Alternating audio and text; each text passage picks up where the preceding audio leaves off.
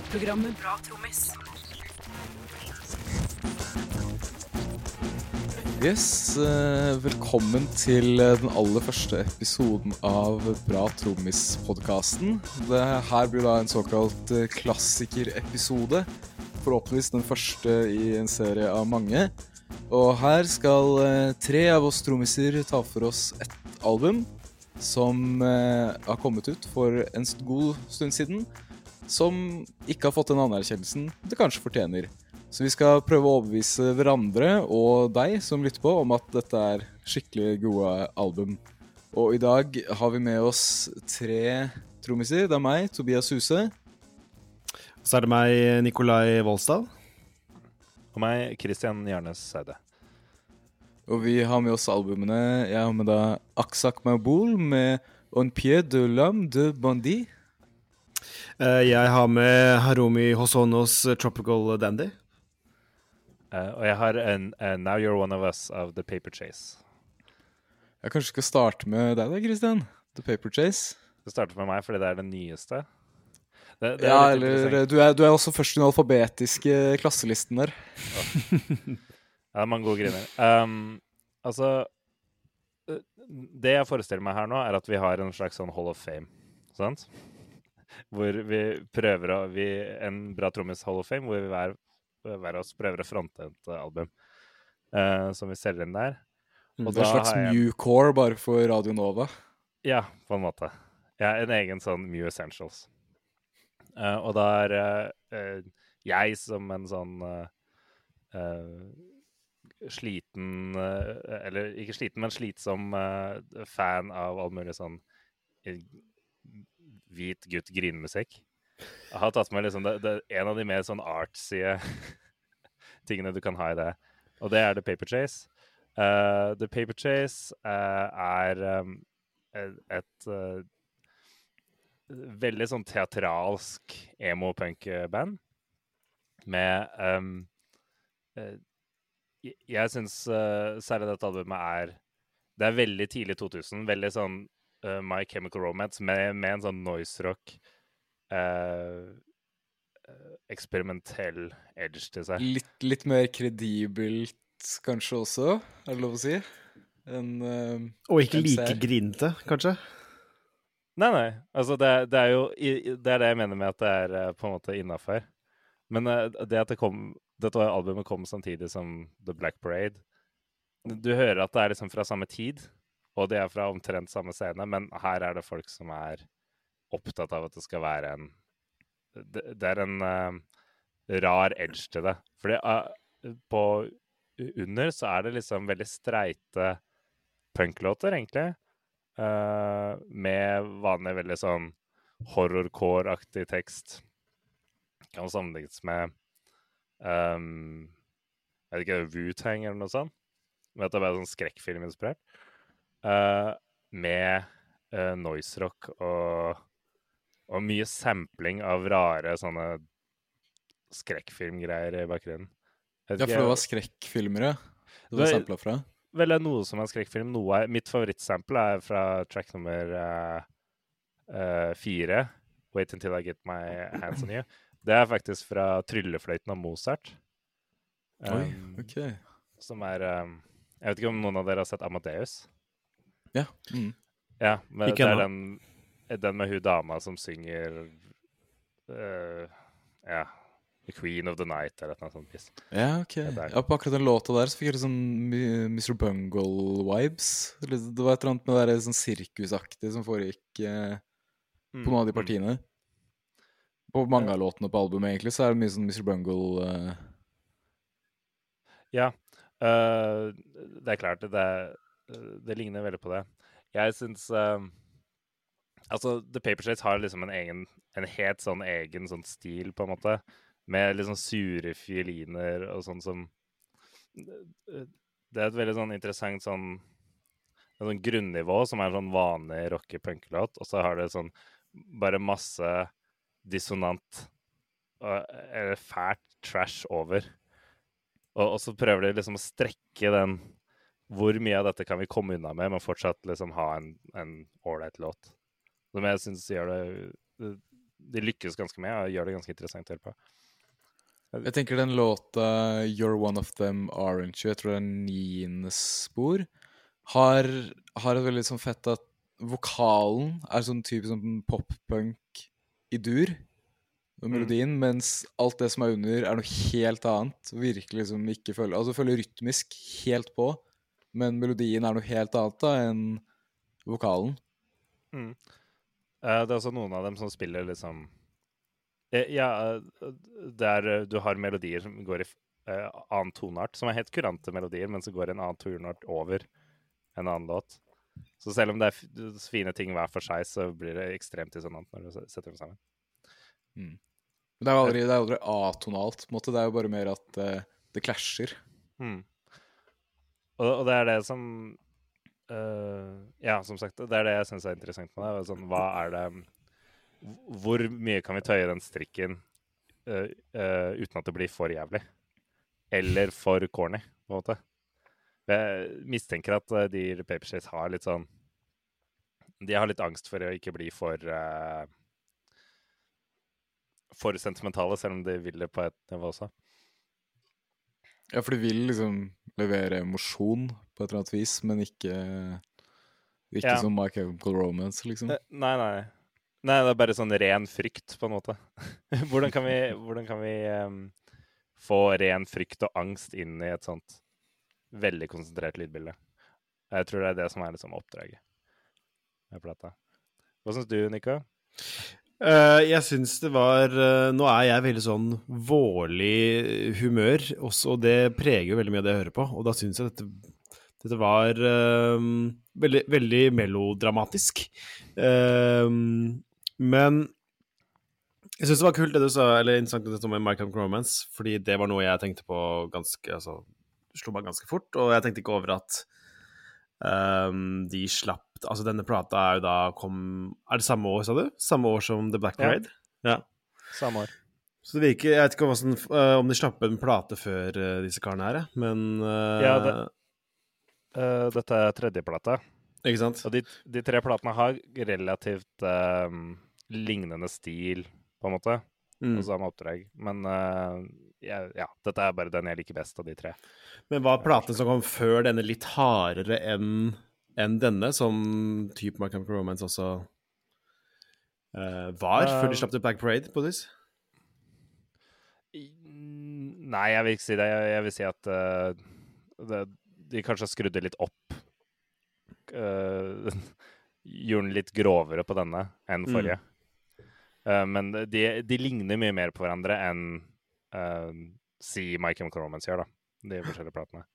Jeg syns det var veldig stemningsfullt å høre på. da. De har liksom vært ganske gode på å dytte inn mange sånne Eller en del sånne små, sånne korte um, interludes med liksom bare uh, liksom contentum og lyder og for å sette en, en app, eller Lage en ganske sånn tydelig atmosfære, da, som, som hjelper liksom, til å det er liksom styrker liksom atmosfæren som går gjennom hele plata for det. Ja. Um, det, du har liksom disse mellombrekkene som bare skal lede inn i det neste. mm. med et eller annet sånt grusomt. Og eh, også um, noen veldig rare sånne vokalsamples som spilles om og om igjen. Mm. Det var også et eller annet med at de eh, skulle Noen skulle legge sin ovn, husker jeg. Og det var ganske liksom det er jo, Jeg vet ikke hvor bokstavelig det er, men det er ganske makabert tider, kanskje. Det var også fra en skrekkfilm, kanskje? Kanskje. Men jeg, jeg, jeg tok og sjekka ut uh, Søkte opp og så at Pitchfork anmeldte da den kom ut i, i 2006. Og da kalte anmelderen uh, den låta som heter um, Hva var den heta? You'll Never Take Me Alive, for en slags uh, versjon av El- eller det, han, han kalte den for Eleanor Rigby, bare sunget av Charles Manson. Det syns jeg var litt uh, festlig. Ja. Eh, ganske Ja, det er ganske passende, syns jeg. Ja. Um, men ja, dette er eh, jeg, jeg har jo en, en sånn Jeg er en sucker for litt sånn musical theater og litt sånne ting. Mm. av og til. Og dette, dette kiler den delen av det for meg veldig. Fordi det er, det er Det er helrealisert, liksom. Hele plata er liksom én stor pakke. Med, Ja, veldig konseptuelt. Mm. veldig konseptuelt. Så ja. Ganske brutalt dette albumcoveret også, med han som henger liksom halvnaken og liksom Ja, er det noe story bak det, eller? Eh, Jeg lurer på om det er bassisten, liksom, eller uh, Ja. Mayhem-aktig Ja, Eh, at det, er- et ekte, ekte bilde? Eh, Jeg kjenner ikke til at eh, Jeg tror ikke det skal være noe veldig eh, Noe voldsom historie bak. Mm. Det er bare litt edgy, et edgy albumcover for et edgy band. Ganske edgy. Men hvordan oppdaga du det? Hvordan jeg oppdager Paper Shades? Eh, gjennom en podkast, morsom nok. Ja. Oi. jeg lytta til en podkast som ikke finnes lenger. Men jeg lytta til den i eh, sånn rundt 2011-2012. Eh, og da var det eh, De to i den podkasten prata om musikk, eh, og fronta litt den musikken de hørte på hver, eh, hver uke. Og da var det en av dem som var sånn helt frelst av The Paper Trace. Det var sånn jeg kom over dette. Um, Jeg kan se den. Det er jo et album som du fort må ha få, få anbefalt av en person. For jeg vet ikke om jeg hadde sjekka det ut bare basert på liksom tittelen. Eh, eller albumcoveret. eh, I hvert fall kanskje ikke sjangeren, da. Det er jo ikke en sjanger jeg hører så mye på, men det er jo, det er jo dritfett. Der. Mm. Nei, jeg tenker sånn uh, Det er veldig sånn uh, eh, Det er en form for punk eller emo som, som art, art kids kan like, på en måte. Det, det, Eh. det finnes eh, det, det er en sånn gateway. en sånn gateway drug, på en måte. Jeg, Pop-punk, liksom. Ja, nemlig. jeg tenkte også med en gang jeg hørte, altså begynte å høre på han vokalisten, at det min- minte litt om Placebo. Og han Han er eh, vokalisten jeg ikke husker navnet på nå. Brian Molko eller noe. Men eh, at jeg syntes det var litt sånn likheter mellom de, på et vis. Bare at han ikke hadde sånn Jeg vet ikke hva vokalisten her heter, men han hadde kanskje ikke den veldig tydelige vibratoen. sånn sett. Men, Nei, uh, eh, han heter John Congleton. Uh, Congleton. Han er jo Han er først og fremst kjent som producer akkurat nå. Han har produs- produsert en haug med plater. Hmm. Oi, shit, jeg ser det nå. for, Oi, han jobber jævlig mye fete folk, da. Han jobber liksom med uh, Jens Lekemann og Frans Ferdinand og uh, St. Vincent. Han er mest Eh, kjent for arbeidet med rundt St. Vincent, eh, tror jeg. Er han det? Um, ja. Han er produsent, da.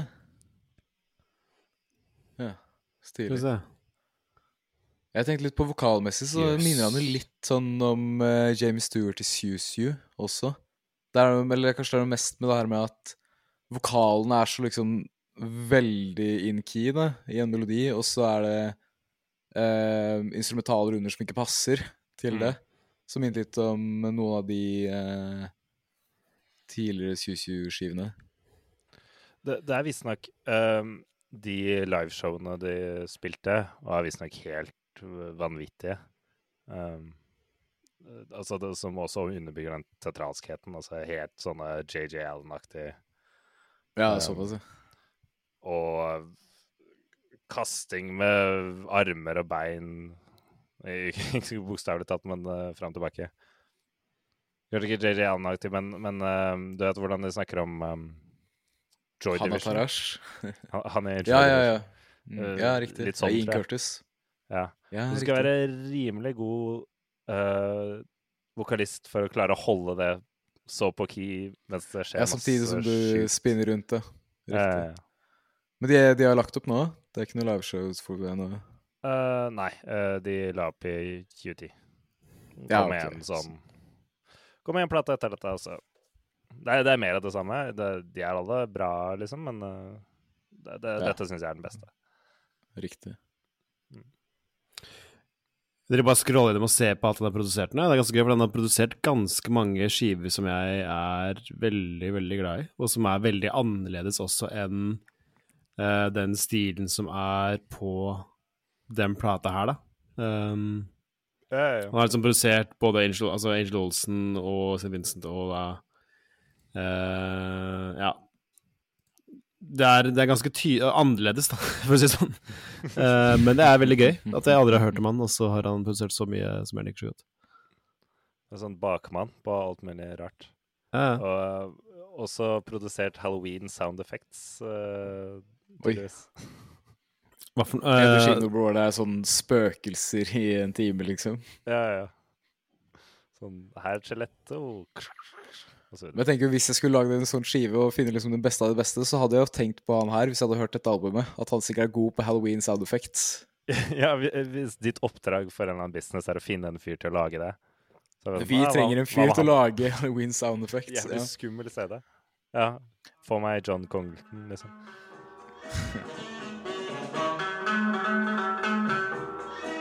Ja, nei, Skal vi gå over til neste album, da? Haruomi Hosono, Nico. Vil du eh, introdusere oss litt til denne japaneren?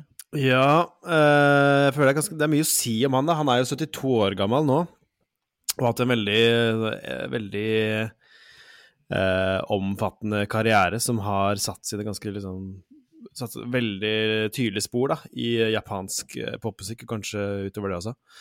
Um, jeg hørte om han for første gang via Mac DeMarco, som jeg tipper at veldig mange andre også har gjort. Uh, fordi han, Mac DeMarco slapp en singel som het uh, Honeymoon, som er en cover da av Hosono, som er på denne plata her, som heter Tropical Dandy.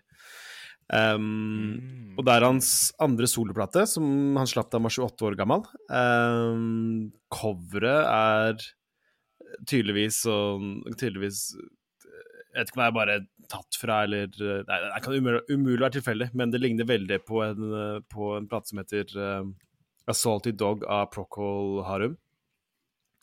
Uh, og det er veldig sånn tropisk, og det er hav, og det er uh, Og så er det ikke minst en tegning av Titanic i bakgrunnen, uh, fordi bestefaren til og sånne var på Titanic og overlevde.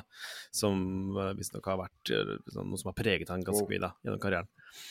Men eh, om selve plata kom i 75, eh, på et plateselskap som het Pan Am. ehm, og det kom også ut tre år før han sammen med Ryuichi Sakamoto og Yukihiro Takahashi startet opp eh, Yellow Magic Orchestra, som er et Ja, er elektronikaband ja, som ble ansett riktig. for å være sånn Ja, ja du har hørt om det? Ja. Mm. Ja. Og de er jo ansett for å være Altså, de var van- vanvittig forut sin tid når det gjaldt å forut, altså, forutse um, synthpop-bølgen som kom på 80-tallet, og uh, an, altså, anses for å være pionerer innenfor deres bruk av trommaskiner og sekvensere og sampling og um, ja, generelt sett om datamaskiner og andre digitale maskinelle verktøy for å lage musikk, da.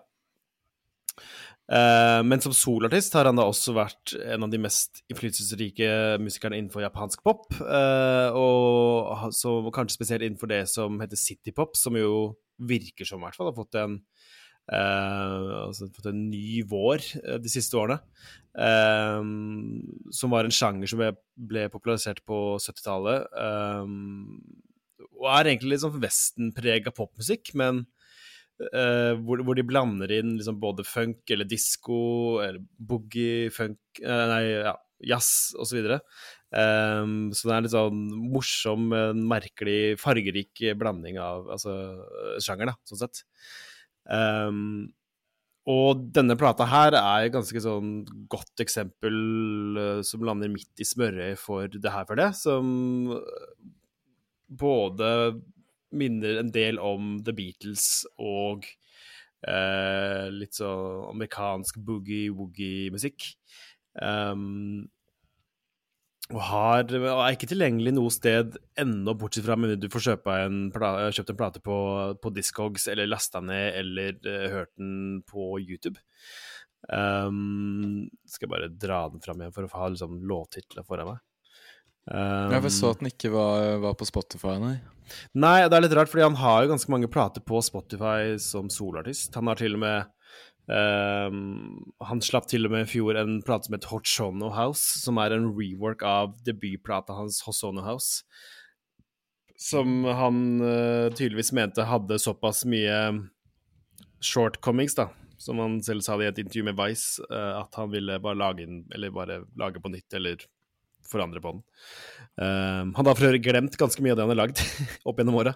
For han har laget så jævlig mye i løpet av sin 50 år gamle lang karriere. Men um, det er ganske kort album. Det er liksom 32 minutter langt, hvis du ser bort fra det er et par instrumentale på slutten der av låter som allerede er på plata. Og, um, og hvis man ser bort fra de, så er det åtte låter. Uh, og jeg, er veldig glad i denne Honeymoon-låta som, uh, som da Mac DeMarco har lagd, men også da uh,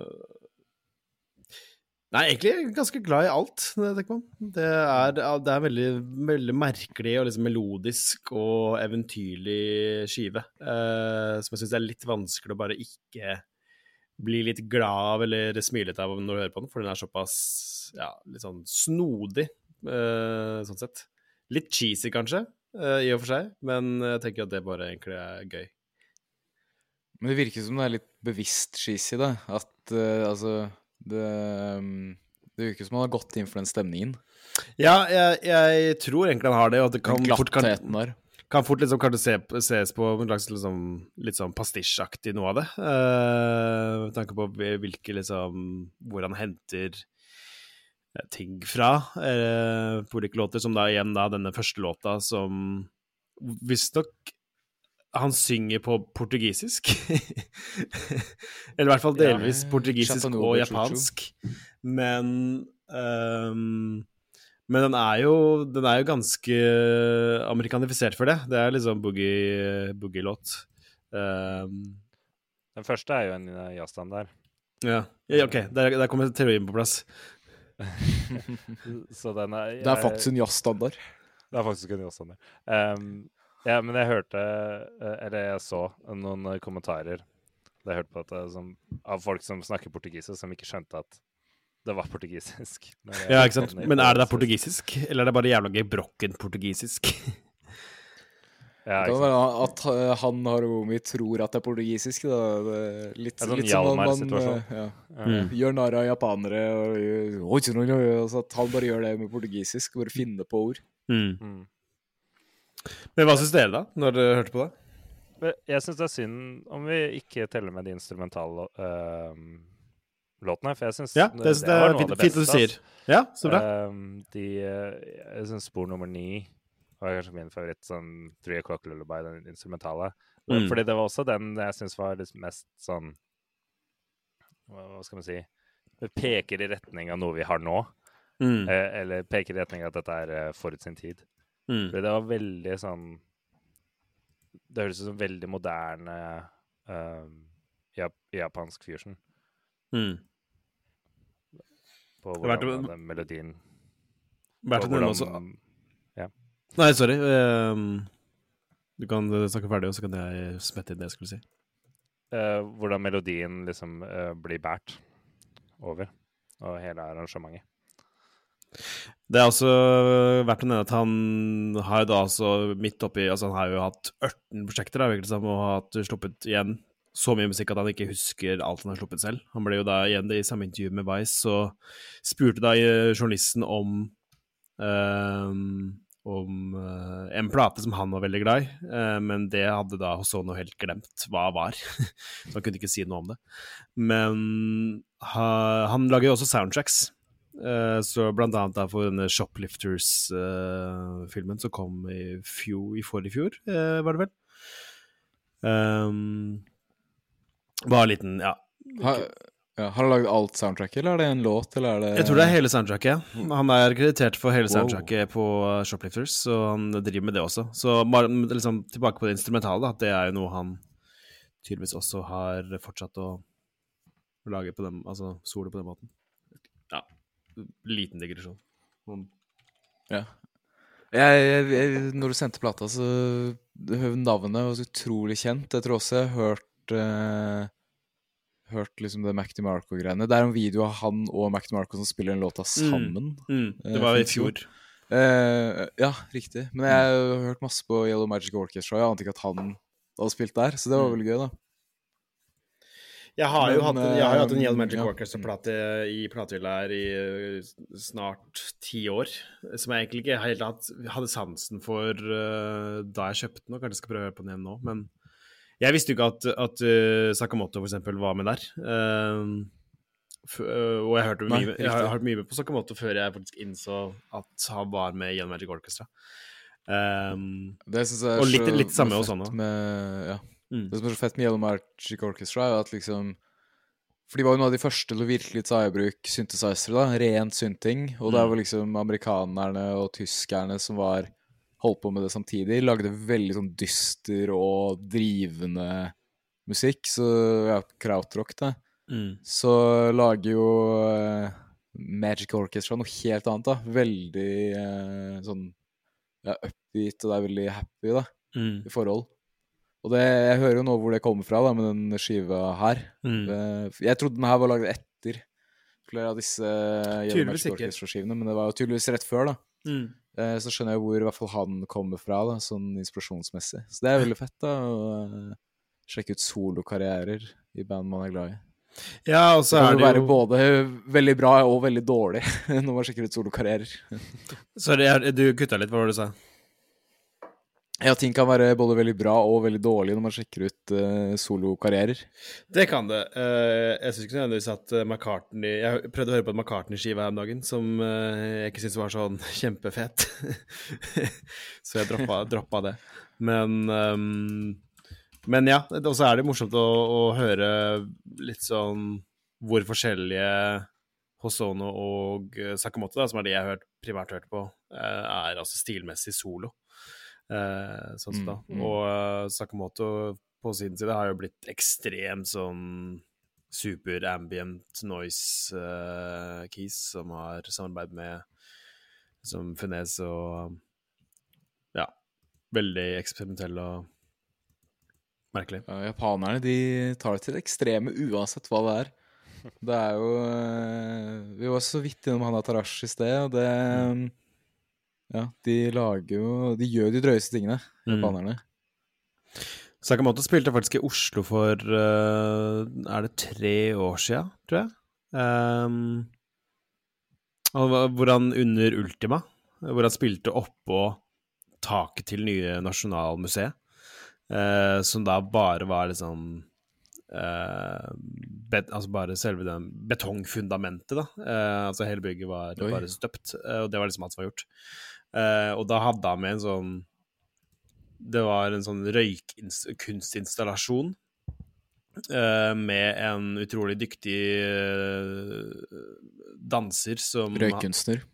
Ja, nei, ja, altså det var liksom Det var, det var et sånn samarbeidsprosjekt, da, hvor det var Jeg vet ikke hva Skal vi se Ekeberg eh, Røykkunst Masse akkurat.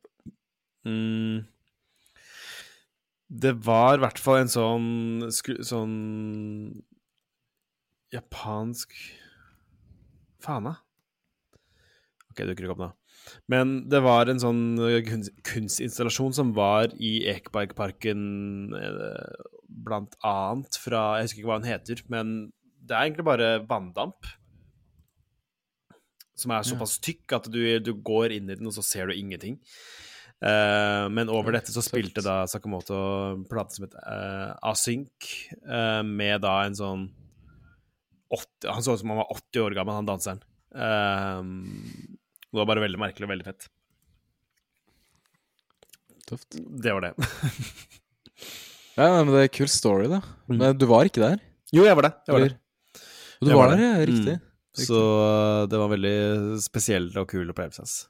Det, og det var, det var såpass tjukt at man, man så ikke en dritt når den tåken liksom var på sitt beste. Så, men plutselig så letta den, og så så man bare han fyren liksom bevege seg rundt på veldig um, stilig vis.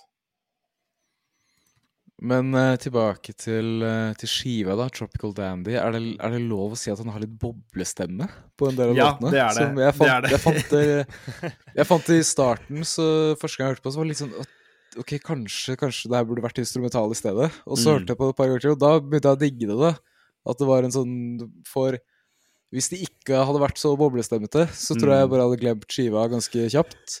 uh, men fordi det er det, så husker jeg den veldig, veldig godt. da Det er en veldig distinkt uh, stemme, og jeg, jeg, Altså, han er kanskje ikke liksom Det er kanskje ikke den sånn vakreste eller liksom mest elegante sangstemmen som han finner, men jeg syns det funker, og jeg syns han synger såpass liksom han, Jeg syns han kan synge, men på veldig sin måte, da, sånn sett.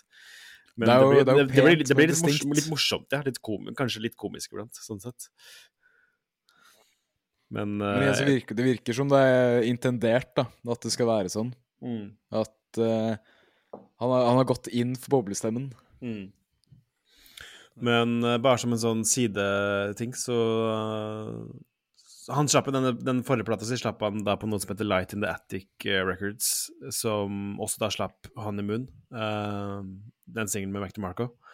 Og de slapp uh, i fjor å slippe en sånn uh, compilation-plate med japansk citypop fra sånn 75 til uh, La meg sjekke på Big Dipper, da, siden jeg først uh, dro, dro det opp.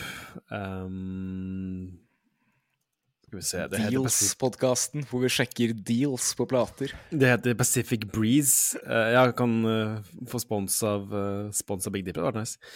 Men de slapp Det var ganske fett. Slapp noe som heter Pacific Breeze, da. Ah, faen, så dyktig godt det er. Ballefjes. Ballefjes. Da må jeg inn på selve labelet, da. Eh, der var den. Pacific Breeze vi klipper ikke i dette. Dette lar vi gå all ut. Nei, dette, det er det jeg antar at vi Dette må jo være med. Jo da, skal vi se. Så de slapp jo da en sånn compilation-skive med eh, japansk citypop eh, og boogie og noe som heter AOR, som jeg ikke er helt sikker på hva er. Eh, mellom 76 Det er vel- og 86. Albumorientert rock, tror jeg. Jeg tror det er det. Kanskje? Altså, ja, det er en er det det. sjang, sjang, sjanger som han fant på liksom lenge etter at skiven De første Altså sånn som The Wall, da. Mm. Uh, er jo liksom typisk albumorientert rock. Skiver som du liksom Det er meningen at du skal høre hele greia, istedenfor Mm. å høre på enkeltlåter. Men Jeg de tror har det er albumorientert rock. Ok. De slapp i hvert fall den plata for to-tre år siden, og så kommer de med en oppfølgerplate nå som heter da Pacific Breeze 2. ehm, som tar for seg da 1972 til 1986. Eh, og det er ganske Hvis man har liksom sansen for det her og bare søker seg litt rundt på Spotify etter spillelister med japansk citypop og liker det, så kan det være verdt å kjøpe det her. Eh, det er jo ganske ganske gøy sjanger, og ganske gøy eh, litt sånn guilty musikk, hvis man, er, hvis man føler at musikk er guilty, på sett og vis. For meg er det ingenting uh, guilty med det. Jeg syns det er uh, Det er ingenting som er guilty Det er med det her, eller syns du ingen musikk er guilty? Jo, jeg syns musikk er guilty, men ikke med citypop. Det, det er derfor du sitter med Make America Great Again-caps. Ingen som ser det. I en hvilken som helst annen podkast ville jeg tenkt at du nå kødda, men du sitter jo faktisk med en Make America Great Again-caps. Men vi må jo forsvare med at vi alle tar på oss de mest uh, trailer-trashete capsene vi har. Uh, mens, vi ser, men, mens vi ser hverandre på Discord. Så uh, jeg tenker det er innafor. Vi vet jo at uh, Kristian Etter hvert så må vi jo sånn ja. Ja. Vi må livestreame podkasten med video etter hvert. Da, Ja, da skal vi få se capsene våre. Det er jo mulig, det. altså Fant Anthony Fantano gjør det med på Neil Drop. Han har jo intervjuer sånn der på video. Og folk hører jo, folk hører jo på han. De gjør jo det. Så Veldig mange hører på kan, da kan de fort finne på å høre på oss også. Sakte, men sikkert.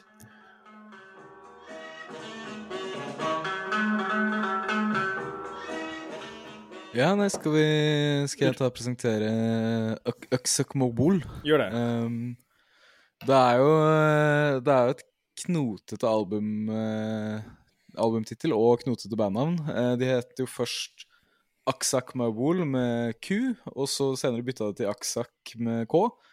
Eh, litt sånn uvisst hvorfor. Og skiva heter uh, Un pieu de l'âme de bondi. Jeg snakker ikke fransk, men Google Translate forteller meg at det betyr eh, A little of the bandit spirit. Så det er eh, et band fra Belgia eh, som er ledet av Mark Hollander. Mm. Og eh, eh, albumet kom til i en sånn bevegelse som eh, fra slutten av 70-tallet som heter eh, Rock in Opposition. Som ble startet av eh, et engelsk band som het Henry Cow. Som mente at eh, plateselskapene ga ut altfor streit musikk. Eh, vi vil lage musikken som plateselskapene ikke vil at du skal høre. Og eh, prøvde å få med seg andre band da, til å lage liksom mer ekstrem musikk. Um, og eh, i den andre bølgen da, av disse rock and opposition-bandene finner vi Aksak Mabul. Og på den skiva her så er det to av medlemmene fra Henry Cow, dette originale bandet eh, som starta med det, er også med. Så det er en slags sånn supergruppeaktig, i den grad man kan kalle, kalle den vesteuropeiske avantgarde-scenen for noe ja, samlet scene. Um, det er veldig mye lek med fri jazz og fri impro og sånt på en skive her. Det er jo Noen av låtene er sånn supertight komponerte, mens andre er ren fri impro. Uh, og det bærer jo preg av at de er ekstremt gode musikere som er veldig glad i å kødde. Uh, det er sånn jeg opplever det.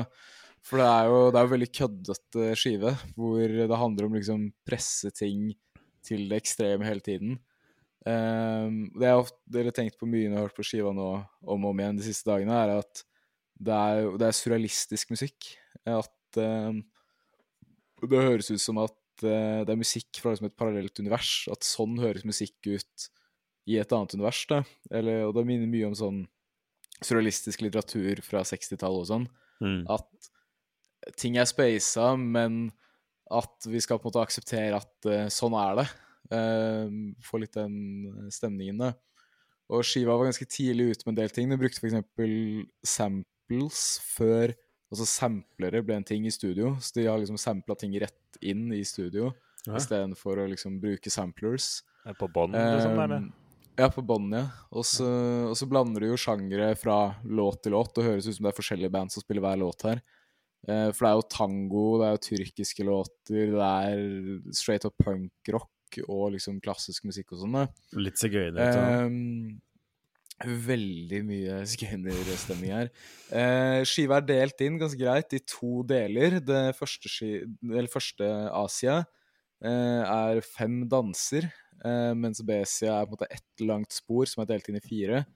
Um, så tenkte vi kan snakke litt om Asia først, fordi jeg er såpass delt. da. Uh, og den aller første låta er jo kanskje den man husker aller mest. Ett sekund. Ja, Nico. Kommer tilbake. Mm.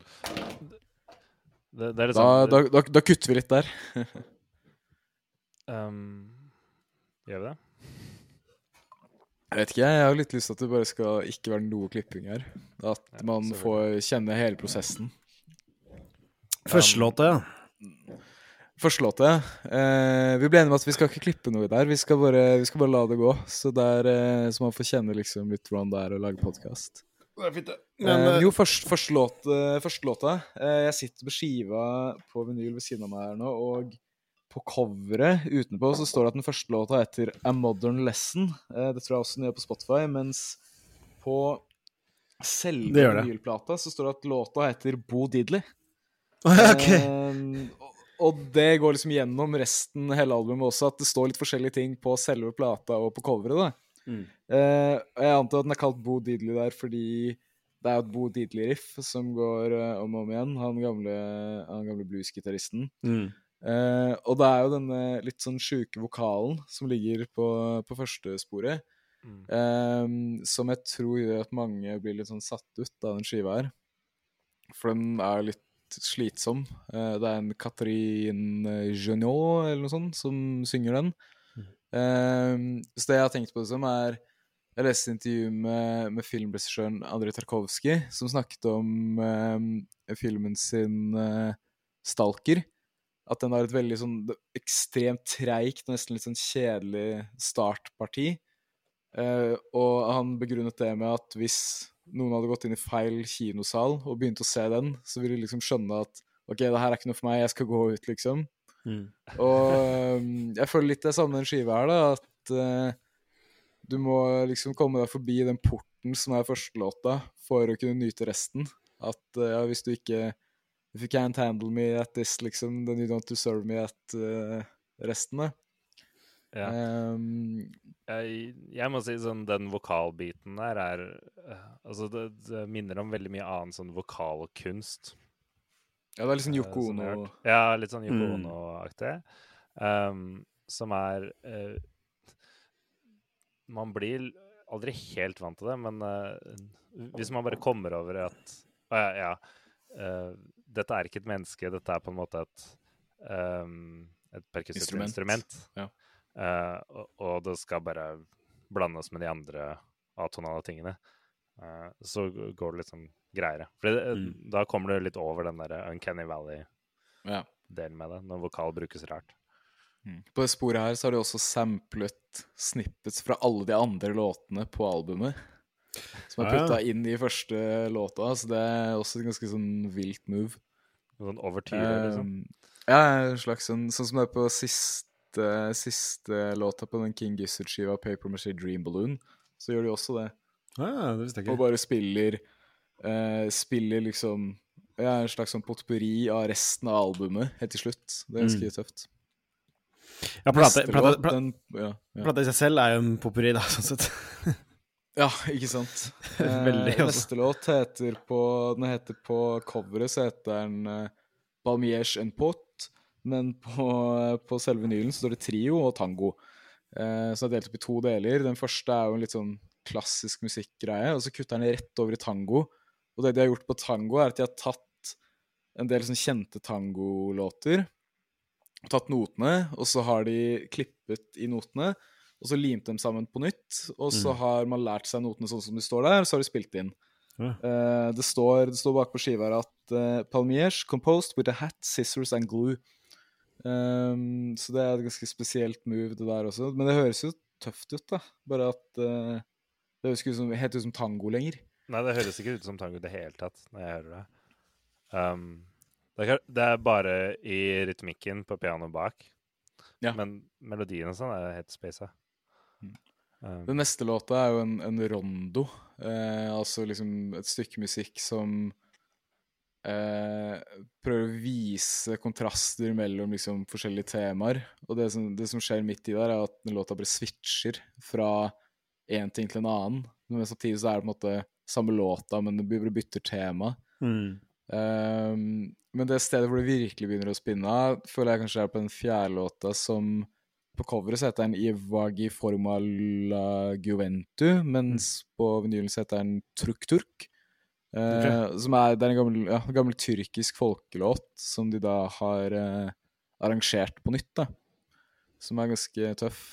Eh, og så er det den, den punk-låta til slutt, 'Inculting Rabbis', eller Pogo, som det heter på, på vinylen. Så rart at det heter forskjellige ting på plata og altså Ja, synes, Og Spotify. Ja, spesielt. Veldig spesielt. Men ja, det, er altså, det er jo forskjellig fra coveret på skiva til selve plata, da. Um, men, eh, men jeg syns kanskje det mest spennende her er jo B-sida, som er eh, Ja, på, på coveret heter det Cinema, mens på selve plata heter det Knokke. Um, som er da 22 minutter med veldig mye fri impro, veldig krautrocket, uh, prog-rock-ting. Og her spinner det jo virkelig ut av kontroll. Og det, jeg synes det morsomste kanskje er siste I løpet av de siste to minuttene så er det en del hvor de har Jeg tror det heter Agerotebra, Radio Sofia, Mm. eh, hvor de gjør en sånn improvisasjon av hvordan de føler bulgarsk radio høres ut. Um, altså bulgarsk talkshow-radio, liksom. Bulgarsk Eh, eller er belgisk? bulgarsk jeg tror det er bul Sofia. bulgarsk, ja. Radio Sofia. At Ah. de uh, har et eller annet imot uh, Bulgaria, kanskje. da, Og lager liksom sånn kødderadio som skal høres ut som det er eh, bulgarsk. Um, men ja, hva, hva syns dere om skiva? Hva Falt i smak? Uh, for, for min del så, så, så er dette type så Type musikk som, som jeg trenger litt tid før jeg, før jeg finner ut om det er noe jeg definitivt liker eller ikke liker. Fordi det er såpass liksom all over the place og fri jazzete og mm, avantgarde. Eh, men jeg syns absolutt eh, det var deler her som, som var ganske som, kult. Jeg likte veldig godt det den Palmiers uh, on Pots, uh, for eksempel. Syns det var liksom ganske fint. Uh, og Inoculating Rabbi syns jeg var ganske, ganske fett. Og så er det bare så interessant i det hele tatt å bare høre på liksom Høre på det her eh, som en liksom, plate eller som et kunstverk, sånn sett. Og spesielt da B-siden, som du sier, da, som jo på Spotify er fem ulike låter. Uh, men det blir Ja, jo riktig, plutselig da veldig det, det er en plate som har Den har så utrolig mye, da. Den har uh, altså, Den er innenfor så sinnssykt mange sjangere for det. Altså som du sier, da, som både punkrock og da liksom, direkte liksom, iblant liksom noise, ambient For det er nesten i venta. Eh, ba- veldig eksperimentelt, da. Veldig eksperimentelt. Men Ja, eh, og til det tider så, så føles det ut som at de liksom eksperimenterer for å eksperimentere. Ja. Uh, framfor liksom det å lage musikk, da, at det handler Sånn som en tangolåt, kanskje, selv om den er kul, så er det liksom Det føles her ut som at de Iblant så føles det som de gjør ting nesten som en gimmick, Mm, men fordi helheten av skiva er så spennende, da, mm. uh, syns jeg fall at det funker. Men det som er litt fett, er at øh, Er jo at er, den er gitt ut i 1980. Um, og jeg ser for meg at dette er noe som uh, Dette kunne fint vært noe jeg kunne kommet opp på Bandcamp uh, som kunne vært lagd i år før det, sånn sett. Og ikke liksom Ja, tenke at det var lagd for liksom 20 år, liksom. Ja, ikke sant? Uh, Syns nesten det er nesten litt overraskende at det er såpass liksom eksperimentelt på den tida der. Men, eh, men det er kult, da. I og for seg. Jeg, eh, jeg syns faktisk den Asia var den beste delen av denne plata. Der er det sånn sirkusmusikk som du er into, da. Det Ja, er ja, ja. litt sånn sirkus-vibes. Jeg er en sucker for sirkusmusikk. Jeg, jeg, jeg, jeg likte godt det aspektet ved plata som er sånn Her Dette er en sampler pack med all mulig musikk du ikke får hørt. Når jeg får, Mm. får den bakgrunnen også, um, så gir den første delen mye mer mening for meg. At her klipper vi og limer litt og, og, og, og komponerer litt på en veldig interessant måte.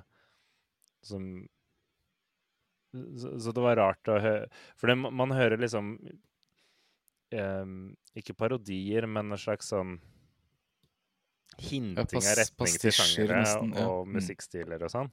Men som, det er liksom noe som er litt off. Uh, som er en sånn interessant ting å høre på, hvor du kommer inn på um, hva er det essensielle med disse stilene? Hva er det essensielle med uh, de sjangerne de prøver å ape etter, eller de refererer til? da. Det er jo litt som at de har tatt liksom verdensmusikken og så tatt det gjennom en slags sil. da, At eh, dette er hvordan Aksak Mabul mener at tango høres ut. Dette er hvordan Aksak Mabul mener sirkusmusikk høres ut. eh, det er et slags Mm. filter, da. Eh, Eller som du ville sagt sånn eh, eh, om, eh, om at dette er på musikk Dette er som musikk hvis du hører det fra en aliens perspektiv, eller noen som ikke har hørt musikk. Ja, ikke sant? Ikke sant? Eh, så du, du får veldig sånn outsider-perspektiv på tingene de på en måte aper etter. Eller du får alt gjennom et rart filter av, av musikknerderi, på et vis. Men jeg syns den punklåta er litt sånn uh, uh, Du hører det med en gang, at det er det de gjør. Mm, Og, og mm. jeg syns det er interessant at de, de har liksom funnet den essensen uten å lage streit up punkmusikk. Og jeg, jeg syns det er Det var jo skikkelig kult med den plata. Jeg var ikke kjempefan av det impropartiet i DLB, del B, altså, egentlig. Ja, det er eh, Et grunn til at jeg kicker sånn på det, er liksom det Det minner jo om veldig mye krautrock, da, som på en måte kom rett før det her. Eh, så du hører på en måte hvordan de har tatt en del av krautrock-tingene og dratt til, til det mer ekstreme. For det er jo låter som starter Der hvor krautrocken gjerne bare holder driver gående litt sånn likt gjennom hele låta, så starter de her i det, og så lar de det bare gå til det absolutt ekstreme, da. Så det er jo deler av liksom ganske, et kvarter uti side B som er liksom nærmer seg eh, veldig sånn noise rock, no wave, da. Sånn tidlig Swans-ting. Mm. Eh, og de begynte jo å spille no wave etter det her. Um, men da, ikke, da var det ikke så eksperimentelt lenger, da. Mer sånn bare eksperimentelt i enkelhet, på en måte. Så hvis man ville ha mer av dette her, hva skulle man sjekke ut? Etter den? Eh, ja, man kan jo sjekke ut første skiva, da. Den, eh, den er jo litt sånn streitere. Så hvis man syns det her var kult, men litt for eh, intenst, så går det an å sjekke ut første, første skiva. Men hvis man likte, hvis man likte B-semi, så går det an å sjekke ut Soft Machine, som mange kjenner til. Eh, mye, mye å hente der i senere Soft Machine-skivene. Um, ja, og så bare begynne å søke på liksom avantgarde rock. eh, ting fra liksom ja, Frankrike og Det som kan være spennende å sjekke ut, det jeg har vurdert om vi skal lage en podkastepisode på senere, er den såkalte Nurse with Wound-lista. Um, dette yeah. ja, hvor, er, hvor er Nurse with Wound fra? Det er britiske, ikke sant? Kristian? Jeg tror det. Eller Eh, han. Ja. Eh, de ga ut et album hvor hele albumcoveret bare var en lang, lang, lang, lang liste med andre bandnavn. Og det er så mye fet, ekstrem, obskur musikk. Jeg tror faktisk Aksak Mabul er på Nurse with Wound-lista. Um, jeg er ganske sikker på at de står der. Uh, så det er liksom en lang, lang liste med band som da Nurse with Wound liksom presenterer og sier ok, disse bandene her er fete, de er kredible. Også en slags homar, eller kudos, da, til de bandene. Så vi kunne gjort en episode hvor vi går gjennom eh, en del av Nurse with Wound-lista og bare snakker litt om bandet. Um, så hvis man er veldig into det her, så burde man sjekke ut eh, den Nurse with Wound-lista. Nurse with Wound, altså. Der, ja.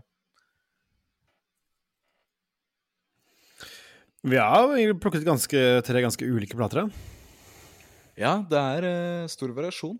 Mhm. Eh, De, er- de er ulike, men de er også like på visse ting. Fordi de peker i retning av noe veldig streit. Men alle har liksom sine sånne skeivheter i seg. Ett et bein i det streite og ett bein i en annen dimensjon. Til Ja, ja. ut i hvert fall én, kanskje to og forhåpentligvis tre helt nye skiver. Og så kommer vi tilbake med flere anbefalinger seinere, og episoder med andre temas. Dette har vært eh, første episode av Bra Trommis podkast. abonner og jeg vet ikke Er det sånn stjerner på iTunes og sånn? Jeg vet ikke helt hvordan vi gjør det her. jeg. Er, Gi oss stjerner på Hvis vi er på iTunes, så gi oss stjerner på iTunes. For det, det har jeg hørt at mange andre sier at man skal gjøre. Hvis det stemmer sikkert. Eller eh, bare sånn abonner på iTunes, eller på podkast-appen på iTunes. Følg på Spotify. Men, da, vi kan, men la oss bare sjekke der. La oss gå inn i podkastappen. La, la, La La oss se hvordan det funker. Eh, det, det er ikke noen stjerner. De kan bare liksom subscribe. Ser det ut sånn? Ja. Altså, I hvert fall subscribe. Da. Altså, fortell en venn. Det er jo det ekte undergrunns... eh, Nei, vent. ting på, er å fortelle en venn om det. Sorry, du kan rate. Du kan, du kan rate podkasten. Eh, så jeg kan for eksempel nå rate Lene Orvik sin podkast hvis jeg subscriber, ser det ut som. Du kan sjekke. Eh, Fortell en venn, eller fortell oss at du har hørt på det. Det, Var det, var det, eh, hvis, hvis du har ros, si det til alle. Hvis du har ris, eh, si det til oss. Tap to rate, vet du. Her kan man gjøre ting. Så gjør det. Gi oss fem. Gjør det. Har, har dere noen siste ord før vi, før vi sier takk for, takk for i dag? Hva skulle det vært, da? Eh, jeg skal lage middag. Det, skal, det er min siste ord. Hva blir det til middag? Uh, det blir kylling uh, kyllingbryst som jeg redda i stad, som lå i vann. Uh, så jeg håper at det ikke blir matforgifta av det. Men det blir i hvert fall det. Og så får vi se hva som følger etter det.